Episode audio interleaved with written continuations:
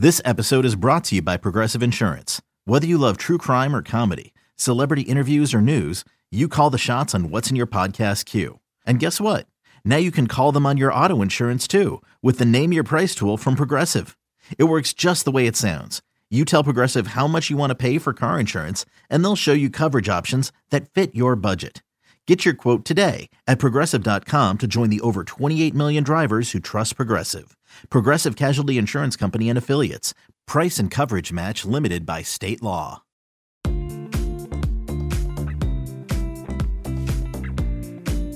Welcome to MLB.com Extras. I'm Danny Wexelman with Mark Sheldon, who covers the Reds for MLB.com. We are live at the winter meetings in Vegas. And finally, we have some breaking news. The Reds and the Nationals, they're swapping for Tanners. Tanner Roark now heading to the Reds, Tanner Rainey heading to the Nationals. And Mark, this finally checks a box that the Reds have been hoping to get done all offseason. Definitely. They wanted to get some starting pitching. This maybe doesn't give him the top of the rotation guy, but it gives him near the top of the rotation, whether it's a number two or number three type starter. Uh, he has dependability. He's uh, he had 180 innings last season, even though he had a lot of losses. He still was uh, very dependable for them. He made 31 starts. He uh, has just a track record of being pretty good, and they didn't have to give up a lot for him. Rainey was a, a number 23 prospect in the organization, but and he can throw 100 miles an hour, but he has a lot of control issues. He hasn't quite found his uh, groove yet in the major leagues, and so they really didn't have to give up a lot. They have a guy that's under control for only one year in Roark. He's going to make maybe. MLB trade rumors projects, you know, maybe close to 10 million, and that's still in the Reds' uh, wheelhouse of something they can handle, and now they can be free to make some other moves. Yeah, that's right. This opens the door because I feel like once you get that first one, maybe that second that second starting pitcher that they've been looking for comes a little easier. Definitely. Uh, Dick Williams said there will be more trades, and what's good about this is that with only 10 million spent, they also got Billy Hamilton's number off the books too, and now, if they want to do this to get another starting pitcher, whether it's a, bigger contract guy on a trade or obviously sign a free agent, that's they can do that. It also frees up some money if they want to get a more dynamic center fielder. Uh, you know, thinking about AJ Pollock or someone of that ilk who may cost a little more money. This frees them up to do a couple different things. Do you like this addition, Mark? Yeah, I think just because it, it didn't cost them anything. If if Roark gives them one year and he's good, that's great for them. If he gives them one year and he stinks, they didn't give up a ton, and they can possibly still keep him after the season if he's a free agent because he's not going to be a giant free agent cost acquisition. Mark, you had a chance to hear from Tanner Roark already so quickly on a conference call. Let's take a listen to what he had to say. I mean, it was a, a great experience. Um, I learned a lot from a lot of uh, veteran veteran pitchers and position players and the guys that were there when I when I first came up, and um, they just taught me how to be professional. And you know, it's uh, it's I've I've taken that a, a long way, and I've always I always remember you know certain things to to always be to always be a professional. And I'm gonna miss the guys, of course, but. Uh, you know, like I said, it's, a, it's the name of the game. I got I have new teammates now, and now I got to face them. Well, I know they're they're. I mean, they can hit the ball. They're they have a tough lineup. I know that for sure. You know, so I'm I'm excited to go in there and you know do my thing and just go after hitters and you know attack, attack, attack. Being the oldest guy, oldest pitcher, starter, whatnot, there. I mean, I'm just gonna do my. I'm gonna spread my knowledge and um, learn from these guys, and you know, get to know these guys, and um, you know, just get excited to to get to know them.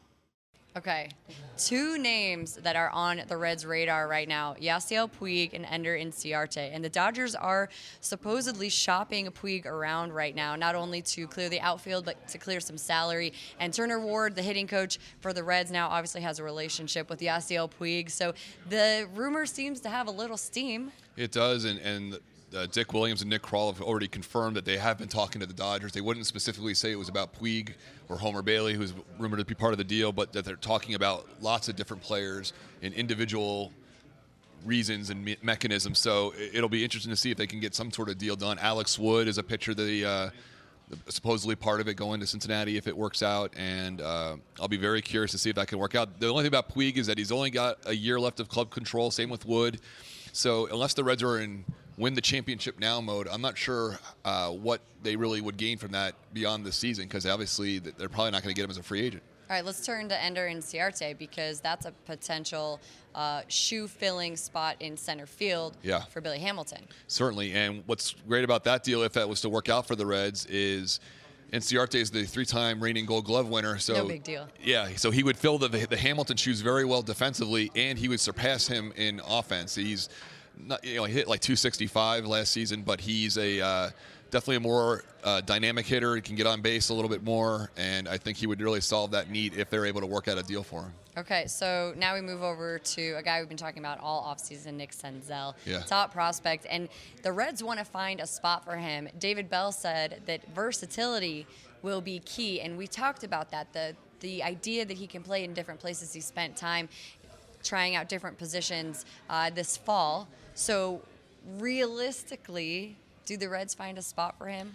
Well, if they don't get Ender Inciarte or a center fielder, that's an immediate opening. And uh, David Bell said that when he saw Senzel at Reds Fest, the first thing Senzel said was he was preparing, preparing to play center field. so he kind of liked the moxie that he had and, and things like that. But David did say his best opportunity in the major leagues will probably be where he's most comfortable, and that's the infield. But that he could also play the outfield. So if they, he's one of those guys like what the Cubs do with Kris Bryant, where maybe one day he plays third base, another day he plays left field, and, and things like that. I think that's something that that Nick could do. And, and, and fill in for people. And uh, down the road, though, they do expect him to have one position. So I can imagine maybe he moves around for this year to get get himself in the major leagues, and then at some point he settles on one spot. Have you had a chance to talk to Nick? I talked to Nick at Reds Fest. That's right. Yeah. And he he was optimistic. He was hungry. I mean, how do you not give this kid a chance? Well, he's, he wants to be in the major leagues. He had a bit of a setback, a lot of setbacks last year with vertigo, and then he broke his index finger. He's only limited to 44 games. And then while he was doing the outfield stuff at instructional league, he had to have bone chips taken out of his elbow. But he's healthy. He says he uh, fully feels like he's almost fully recovered, and he's going to be doing uh, all his other normal off-season stuff between now and spring training. So. Uh, and definitely preparing for the outfield because that's what he wants to do if, if it means making the team. The managers all meet with, um, you know, everyone who covers their teams. They take some time out at the winter meetings. And David Bell, new guy on Yeah. the block. What did you learn from him this week? Yeah, he, I've gotten to know David a little bit more since he got hired. He's had a few times in Cincinnati, obviously Reds Fest. It's really interesting. He's uh, in a rarity for Major League Baseball. He's moving to Cincinnati full time. He's a native of the area, but he's lives in California, and uh, as of the new year, he sold his house already in Wow. California. He's already purchased a house in Cincinnati, and uh, him and the family, the two kids, are moving to Cincinnati, and they're going to be 365 a, a You year gotta immerse residents. yourself, yeah, right? I mean, he knows the area. His family's there. Her family's from Cincinnati as well, so uh, it's going to be really good for their family to, to be in Cincinnati. The Reds have not had a manager live in town since Pete Rose. Wow. Yeah. I actually didn't even really think about the fact that that probably doesn't happen very often, depending on where you're managing, I suppose. Correct. It's most of them. You know, Bryan Price lived in Arizona. Dusty Baker lived in California. Jerry Narron lived in North Carolina. So there's always these guys are from all over the country, and they Yeah. don't. You know, they live in Cincinnati during the season, but like a player, they just rent a house or an apartment, and then they go home. David Bell, man of the people. Yes. He's going to get the full experience then. Yeah, and he's definitely a, a guy that you can talk to, and, and he seems like he's got a good, uh, ex, you know, knowledge of the game, obviously, but he also knows that everyone's people, and he treats people very well. He's not arrogant. He doesn't think he knows more than everyone else, or if he does, he doesn't convey that that that feeling. So Okay. it's it's been very good to talk to him, and he's kind of just a real guy. All right. Well, we'll get a better taste of him, obviously, when spring training Right. starts up and see how he actually puts his thoughts and uh, practices into into motion with the team. Last thing, Mark, we need to talk about Scooter Gennett. We haven't talked about him really at all this offseason, but the Reds have said they're not close to an extension with him and they're not planning on being close right now. He's going to enter free agency next season, Next uh, offseason, yeah. next offseason. So, what a odd place to be for Scooter Gennett. Yeah, it's weird is that he won the arbitration case last year. There was no hard feelings. Everything was cool. He made 5.4 million last season, and he told me in July uh, that there was some pre uh, early uh, works of a of an extension, that talk, early talks, and that it was open to he could stay in Cincinnati beyond next season. Yeah. But it's gone nowhere. Nothing's happened since, and so I brought it up. If you know, hey, could Scooter get done here at the winter meetings? And uh, Dick Williams was like. Uh, no, no, I don't expect to work on any in-house extensions until after the calendar flips to January 1st and uh, 2019. And but then he also said, but we're also going to be very careful about uh, giving extensions out to people, and that kind of indicates that maybe they're not into signing him long term, and, and here he is at the winter meetings. And there was a rumor that they were actively looking to shop him, and uh, the water was kind of poured on that one a little bit. So I don't necessarily think they're actively shopping him, especially with all the second basemen that are out there on the free agent market. But I suppose if there was a deal that was out there and his name was included, they would have to look at it. Do you feel like you know this guy's been around for a while, and you know he's he's a fan favorite that they would want to keep him? Is, You- is yeah. his, his production not where they want it to be or need it to be? It's so lo- below that. Well, they do have other needs, though, and, and it's, it's one thing that you were willing to listen on any player because you don't want to pigeonhole yourself into an idea Yeah. that you can't get better. The team obviously lost 90 something games last year, 95 Yeah. games, so you want to get better, but also The NL Central too. I mean, look around Yeah. the, around the entire uh, division is uh, they've bolstered. Everyone has has just they've muscled up. Absolutely, basically. but then you look at the fact they need pitching, like we talked about. Yeah. Nick Senzel needs a place to play, Yeah. like we talked about, and it, it does make a lot of sense if they were able to get something for him that would help them get pitching or a center fielder, Mm-hmm. and they could put Nick Senzel at second base. That's a deal that makes sense. Okay. All right, Mark. Anything else uh, you expect to happen last day of the winter meetings? Uh, we'll see what happens.